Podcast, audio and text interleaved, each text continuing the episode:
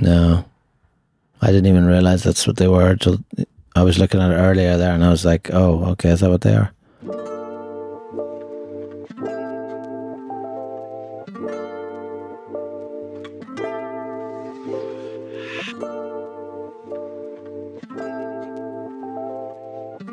Okay, welcome everyone. This is episode 28 of Tokyo Jazz Joints. 28, blimey. Who would have thought it? James, how are you today? Feeling pretty good, man. How you doing over there in Dublin? Well, I've got a little bit of a scratchy throat. Thanks for asking. I think it's nothing more serious than just a little bit of a sore throat, which is good. But yeah, don't be getting me too excited on this week's episode. I'm trying to save my voice. I'm already getting excited about this week's episode because we're covering some great spots. Where are we going today? We are not in the Kansai again. We are back in Tokyo, right? We're back in Tokyo, which I don't know about you, but it's a bit like when we do a Tokyo episode, I feel that same kind of sensation that when you arrive back at Narita Airport and it says welcome in English above the escalator as you go down. And there's something kind of oddly comforting about coming back to Tokyo and checking out some of the places that we have been to there. And I suppose part of that is maybe that a lot of the places that we went to in Tokyo, I guess, tended to be quite a piecemeal fashion. You know, some of the places that we've talked about in further flung regions tended to be more of a trip, but needed a bit more organization. Maybe we stayed overnight and so on. But I suppose Tokyo, we kind of picked them off a list, didn't we, one by one or a couple a night over a period of 3 or 4 years. So yeah, and generally the pattern would be, you know, the day before, 2 days before, sometimes even the same day when plans might have changed. It's like, hey, are you in town today? You got any time? Oh, I'll be near this station. Okay, great. Check the list. Let's go stop by that joint we were talking about the other day. I mean, sometimes it was just as piecemeal as that, and you were like, okay, I'll grab my camera. See you there in 2 hours. Depending on the weather, of course. So the place we're going to start with a place today, which is also doubles up as a nickname I sometimes use for you in my head. Do you want to tell us where we're going today? Oh, yeah. We are going to Big Boy in Jimbocho. And I'm not going to ask whether my nickname is Big Boy or Jimbo. Let's just leave it at that. Big Boy is an awesome little place. Do you remember the night that we went there? I think we had to wait outside a little bit. For some reason, the opening hours were strange. But when we went in, just a fantastic place. I had used to go there in the afternoons quite often when I was working nearby Jimbocho, which is an area of Tokyo, for those of you outside of Japan, it's sort of the old booksellers neighborhood of old Edo. So you've got hundreds and hundreds of small to medium-sized bookshops on the main streets and the side streets. So, of course, there's a lot of cafes as well where people will go after shopping to sit and read. But Big Boy is fairly new. It only opened about 15 years ago. Mr. Hayashi and his wife, absolutely wonderful couple. And when I was going through my notes about Big Boy Philip, I remembered he used to work in advertising before he opened the bar, the cafe bar. And he's the third guy that I've met who retired from the advertising world to open a jazz kisaten.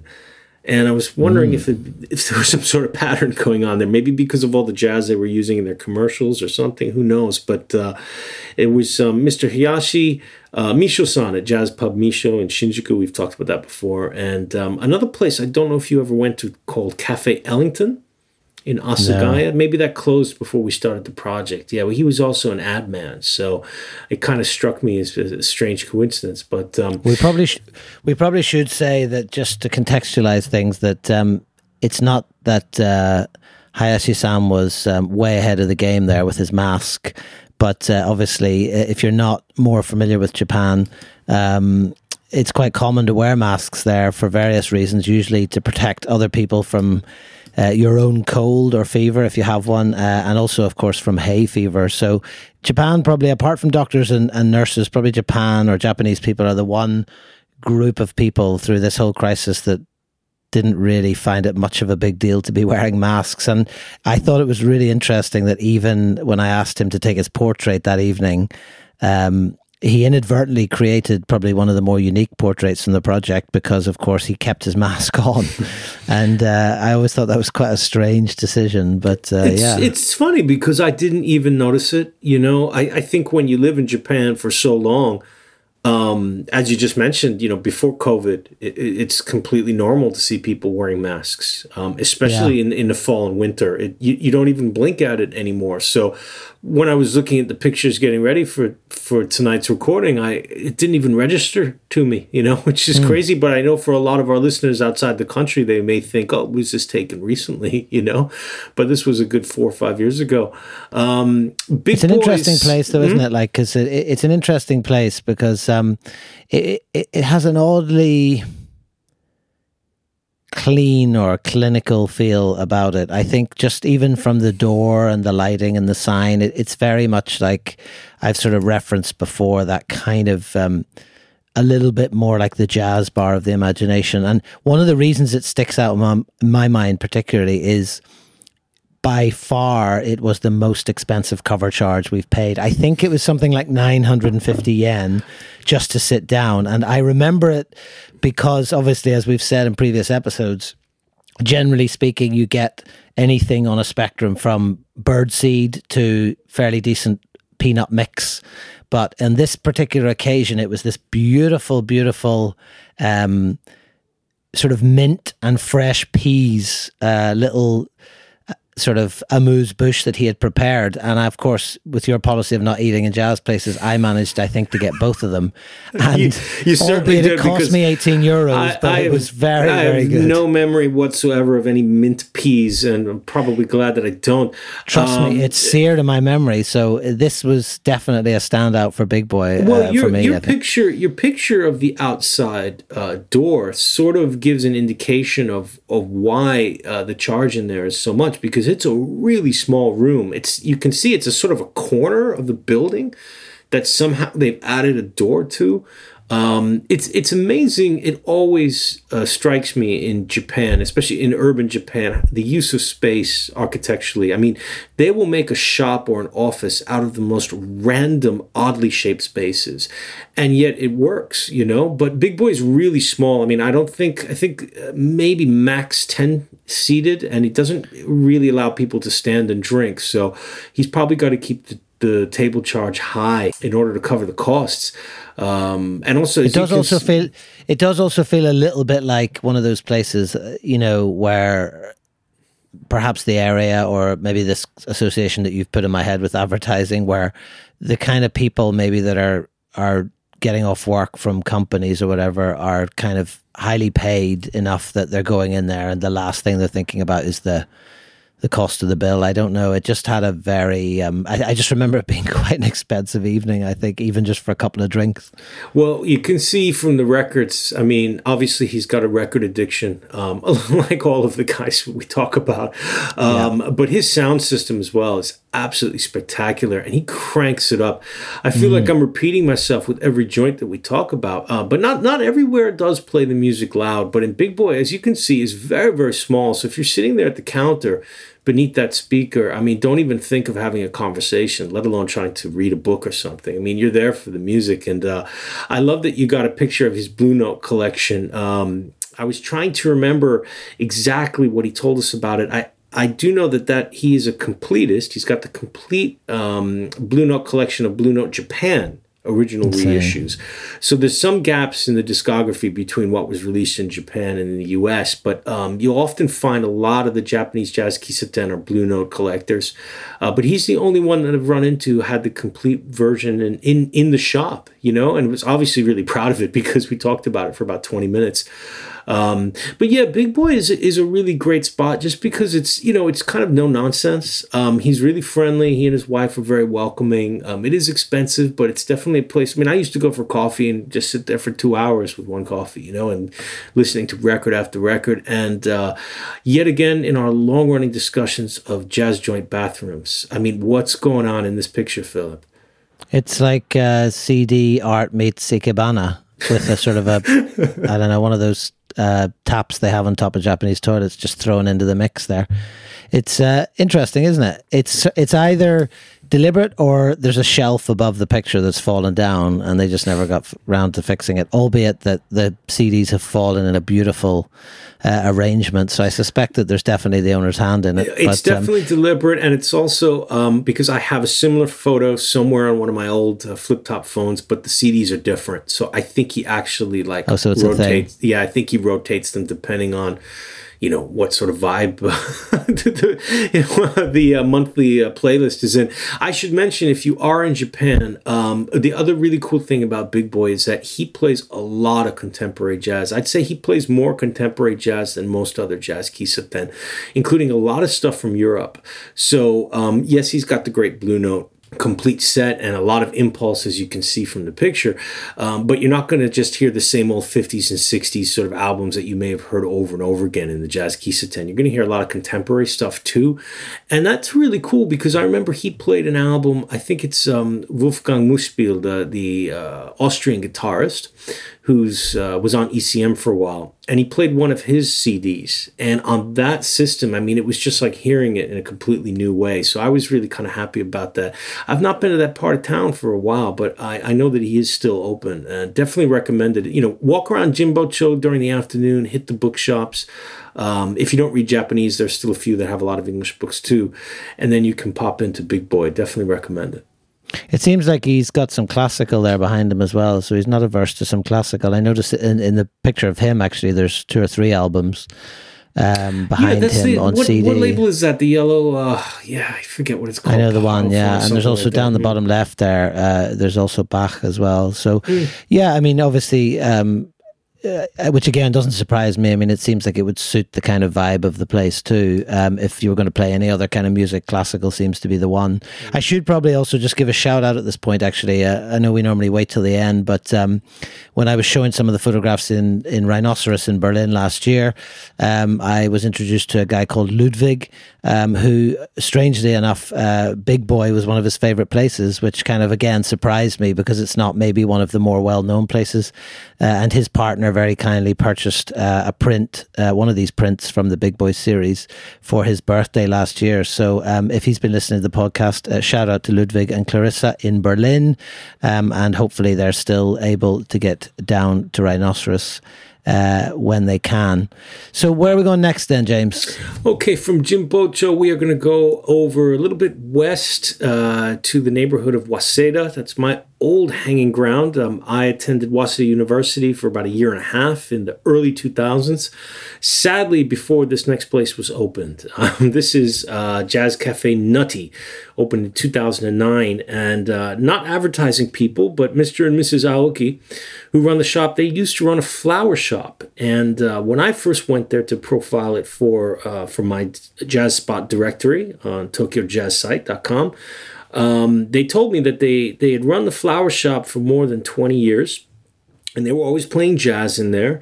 Sounds like a familiar story. We know we've heard variants on this from other people. But they decided to take the plunge and sell their flower shop and open a jazz cafe. Now, I remember thinking when I talked to them, you know, I don't know how profitable a really good flower store could be, but I imagine it would be a lot more profitable than a jazz cafe. So I know that they must have, you know, taken a lot of their savings to invest in Nutty. And if you're looking at the pictures, you can see it's a very small room, extremely, extremely small. You enter in the door, which sort of just leads into a tiny little hallway. And then that's it. It's just about those 4 or 5 tables and then the counter kitchen with the records behind it. So you can only seat about 7 or 8 people in there. But as I said, the location is at Waseda by the university. So you've got a lot of jazz fan students who have time to come in every day for coffee, and people as well who just, you know, wander around through the neighborhood. So they're still open 11 years later, which is just great news. It means they've been able to make it over the first couple hurdles.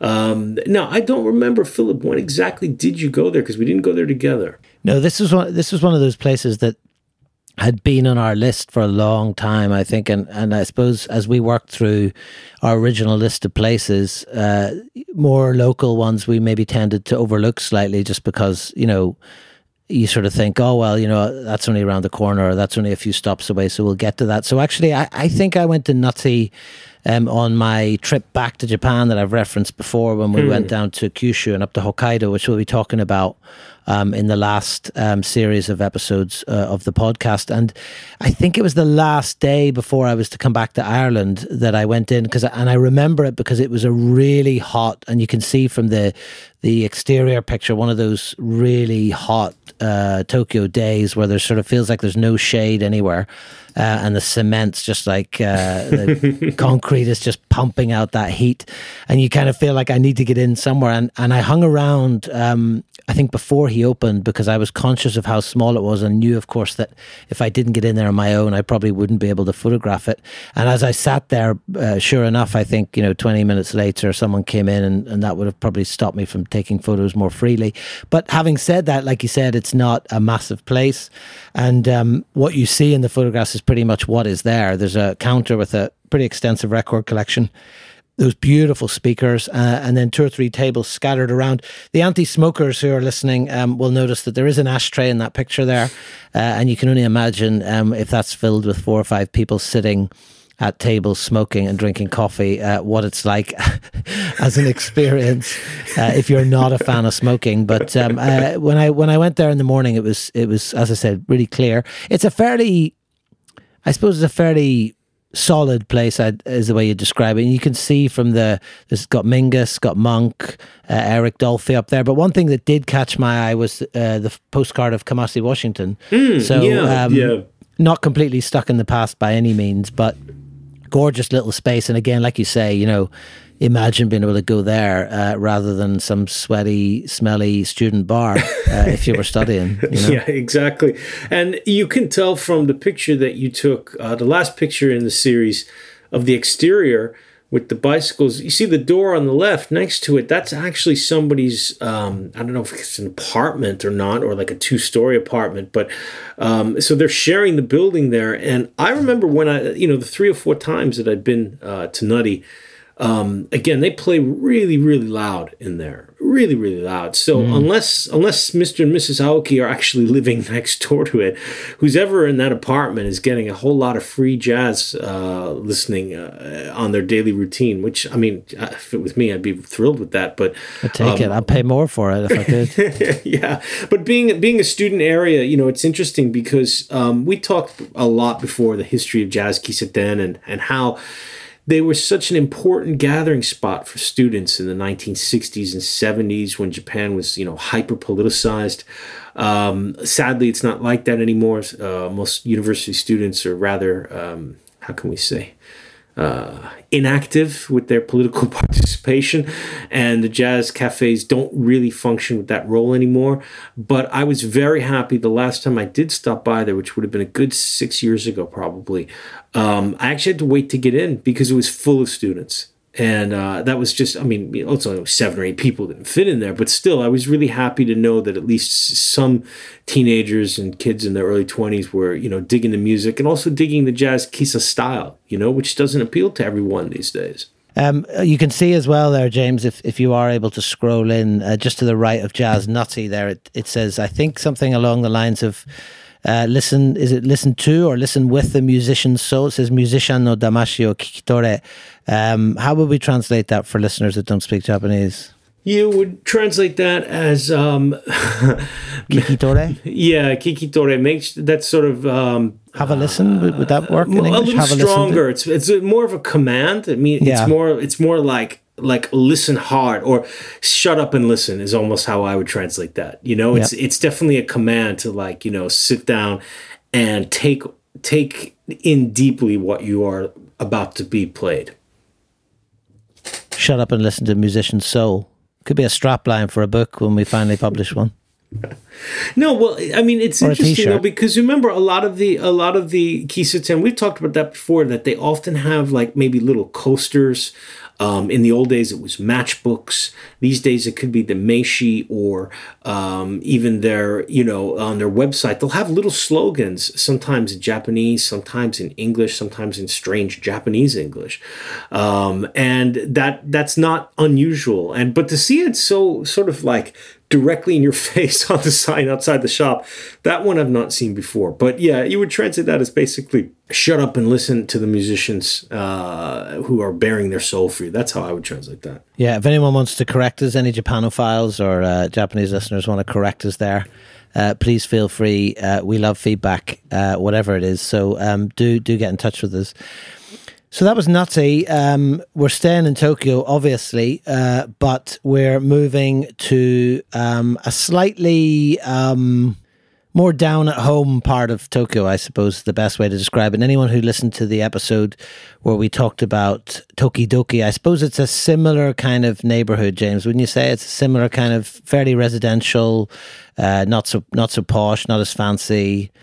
Is that a fair description of where we're going next? Yeah, I wouldn't call Kitasenju. I mean, the streets surrounding the station, sure, it heads out to its big residential neighborhoods, but it's actually very commercial when you come out of the station. But it's pretty far northeast. Yeah. It's still in Tokyo proper, but it's way up in the northeast.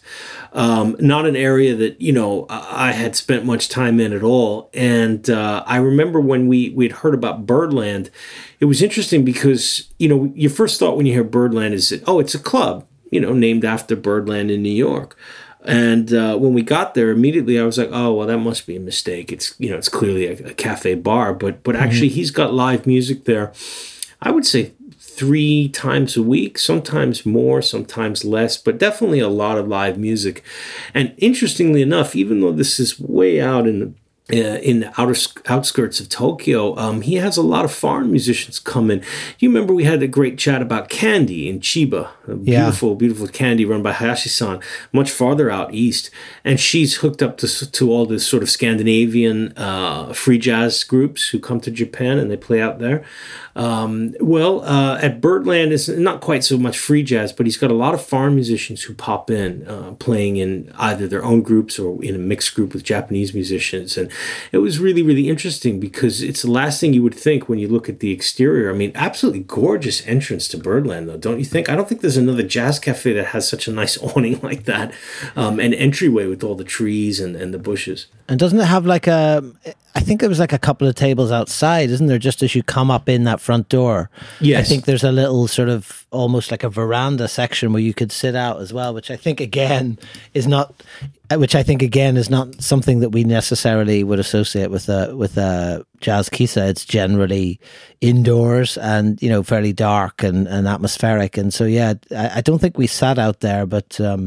Well, no, that's the thing. Yeah, it has a very sort of tea salon kind of feel to it, I thought. And, you know, the sort of wooden interior, and this is just amazing. I mean, it's the only place we've ever been that's had Guinness on tap.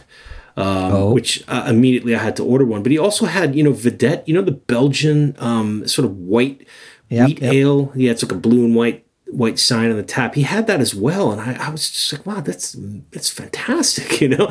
So he's got great beer on tap. He's got live music. Morikawa-san, he was really friendly. Do you remember? Because he was about to close when we got there. That's right. So it's a very strict sort of delineation between cafe and bar time. I think it was like 5 o'clock. That's right. Yeah, it was the sort of the limbo land between the two, right? But he let us stay and he talked to us for pretty much the whole hour while he was getting ready. And, you know, he's got a lot of records in there. He actually lives upstairs. And unfortunately, the last time I went by, I think his health was a little poor. He's not that old from the picture, though. No, he doesn't look it, yeah. Yeah, but maybe he was just feeling a little under the weather that day. But you can see from the portrait that you got there where he's got his glasses low on his nose. I mean, he was just a real sweetheart. He talked to us for pretty much 90 minutes. Of course, he knew all the other kisaten that we had been, you know, visiting, and he was well connected to places around town. But Birdland has got a really, you know, one other thing. Of course, you got a great picture of it, the matchbooks. Yeah, I was looking at those. I mean, again, it's super nerdy territory, but I suppose if you're listening to this podcast, you're already part of that crowd. So, you know, why not just lean into it? But I mean, I think looking at some of those, I mean, we've talked about a fair few of those. The first thing, of course, that draws my eye with the matchbooks is top right-hand corner is Pithecanthropus Erectus, which again, if you're a fan of the podcast, you'll know was where it all began. There's a place on there that we're going to be talking about in a moment. Of course, Stick as well, which we talked about before and sadly closed. And then down at the bottom there, Yamagata octet, again, fabulous. I mean, look at the design on the one at the bottom, which is Eagle, piano player. I mean, you couldn't, I defy anyone to try and design that now. I mean, it's just so much of its time and of the era. Yeah. You've obviously got Chigusa, which we talked about a couple of weeks ago. And then, of course, you know, Charmant as well, which is definitely one of our favorites. I know it's just, I mean, a gorgeous, gorgeous thing to have. I mean, imagine having those matchbooks. I know we've got a few of them from our travels, but like you said, they're not necessarily with the sort of, perhaps the kind of heyday of jazz cafes waning, and also then people smoking less and less, I suppose. They're not making them anymore. And I have been in places where they've almost apologized for either not having matches or not having business cards, because I guess there just isn't the need to have them or print them anymore. And it's kind of a shame, because we've seen this in a few places, but they're just, for anyone who's a design fan, I mean, they're just breathtaking. Some of the designs, they're beautiful. This is getting well down a rabbit hole of jazz kisadorkiness, but as you mentioned, we're on to episode 28, so if you're with us this far, you're probably going to continue on. But the one that, you mentioned, of course, Pithecanthropus Erectus, Chokuritsu Enjin in Japanese. It's got that nice sort of red kanji in the middle. But the one that struck me was the place that I don't know, and it's second from right at the bottom. Is it 300B? Yeah. Now that's like that, doesn't it? We've heard of pretty much every other place of all the matchbooks here in one way or another, either from people or from books or from seeing other matchbook collections online or in the jazz magazines. So most of these names are familiar to me one way or another.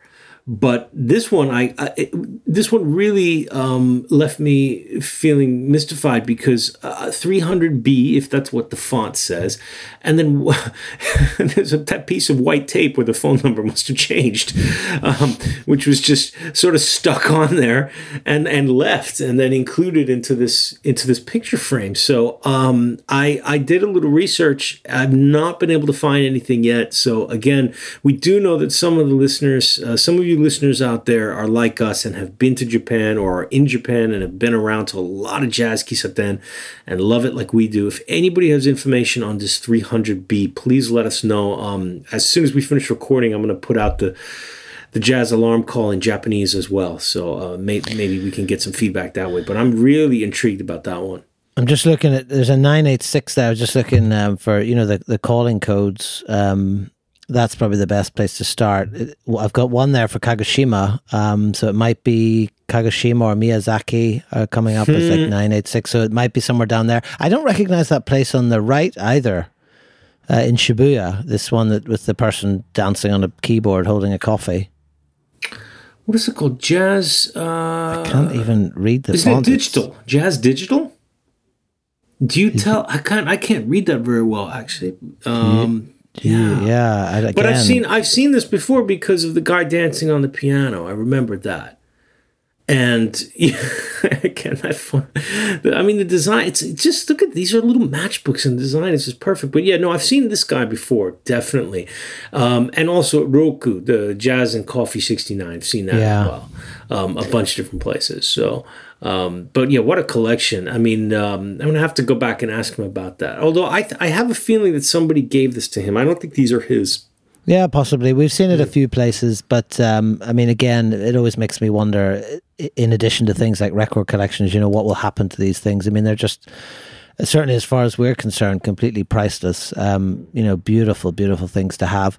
And well, he has a lot of things like that in all around the the place, right? I mean, it's just the stuff on the walls. I mean, when you look at the photograph of the speakers there, or the speaker, I think, for me, again... that shelf immediately says to me Butsudan. So, that's one of these shelves that a lot of Japanese houses have for like a little sort of household shrine. And again, we see the speaker on there with various sort of music memorabilia rather than anything overtly religious. And then you've got these, matchbox cars, obviously jazz musicians, and just... all sorts of stuff all over the place. I mean, it's just a fascinating place.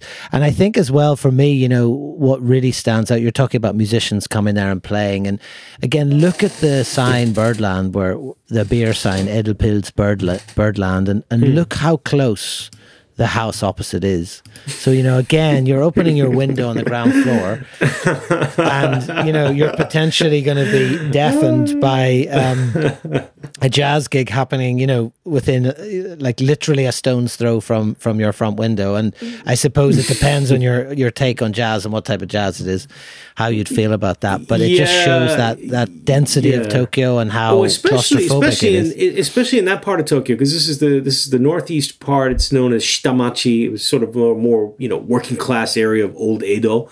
And the houses are so close together. Well, you can see in the background that red sign is a kind of a little drinkery, a little izakaya.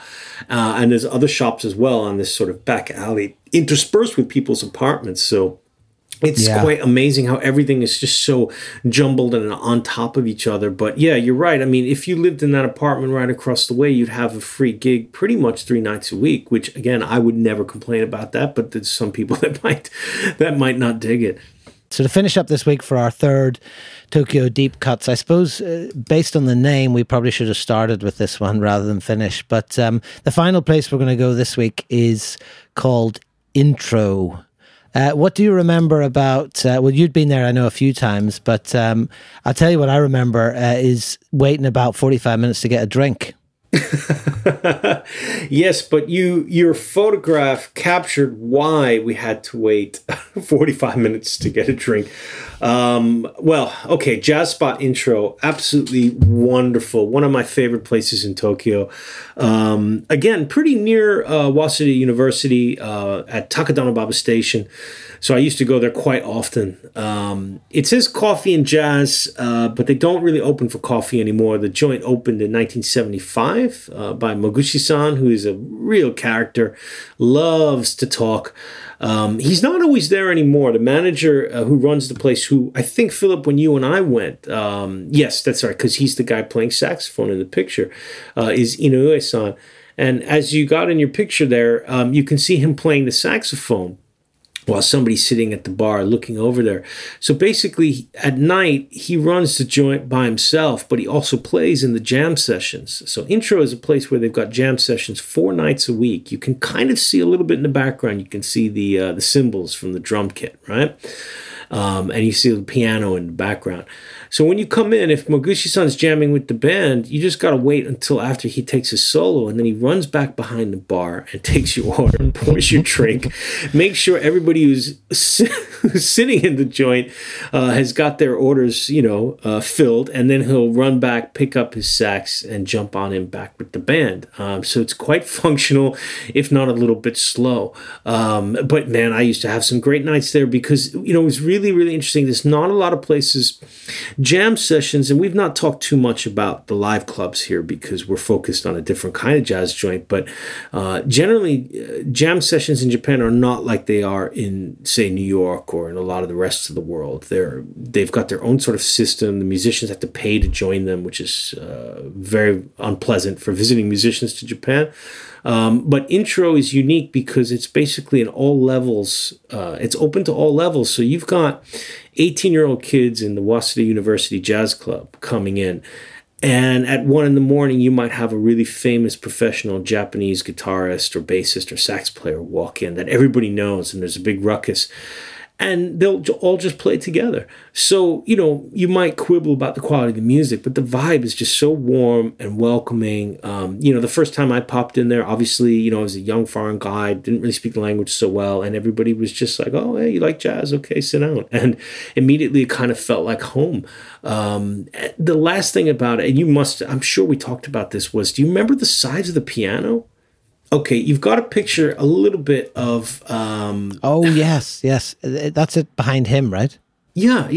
That's right. Yeah. So you, in the first picture, you can kind of see the door, right? Jazz Entertainment Intro with the sort of metal door that swings in. Well, that metal door literally opens only at that sort of 45-degree angle, okay? And before it hits the bar. So for a long time, we were like, okay, they would have had to... take the door down, obviously, but the steps that lead down to Intro, I mean, it's down on, I guess you would call it basement. It's not quite the second level basement, but 1.5 underground. It's absolutely impossible that they could have fit that piano down those steps. And so we've always been trying to figure out how they did it. It's a mystery. I've asked a lot of Japanese people about that as well. I asked musicians, it's like, how did they get this piano down here? Did they take it apart? Because it is virtually impossible that they could have lifted it down the steps. Maybe it was always there. Maybe they just built the whole place around it. Well, I mean... They built the whole building around the piano. Who knows? I mean, I wouldn't... Having been there, I wouldn't be surprised. I mean, it's funny because in some ways, I suppose it's quite un-Japanese. And I suppose Corner Pocket, it was a similar kind of experience. You know, it's not the high level of efficient service that you expect in Japan. It was very much... a lot freer, a lot more relaxed. And I suppose that shows you the effect that the music has had on the way people think that are involved in this kind of scene. Because like you say, we sat there at the bar, the music was great. And then, you know, you kind of reach that point where you're like, do I just reach over the counter here and get myself something and settle up later? Or is he going to be finished quite soon? And I think I feel like it was an afternoon. I had this feeling that maybe it was after work that I'd come across to meet you. And I know certainly that's obviously Takadanobaba is a university area. And I think a lot of university students will come in there, won't they? And use that opportunity. A lot of music students will come in, use that opportunity to jam and practice. And what a fantastic place to do it.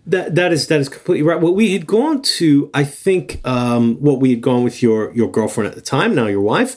We had gone to Milestone, which is now sadly closed, which is also in Takadanobaba, where where some miscommunication resulted at one point, leading to a little bit of unpleasant encounters with the owner there, but it was all settled out. I don't know if you remember that.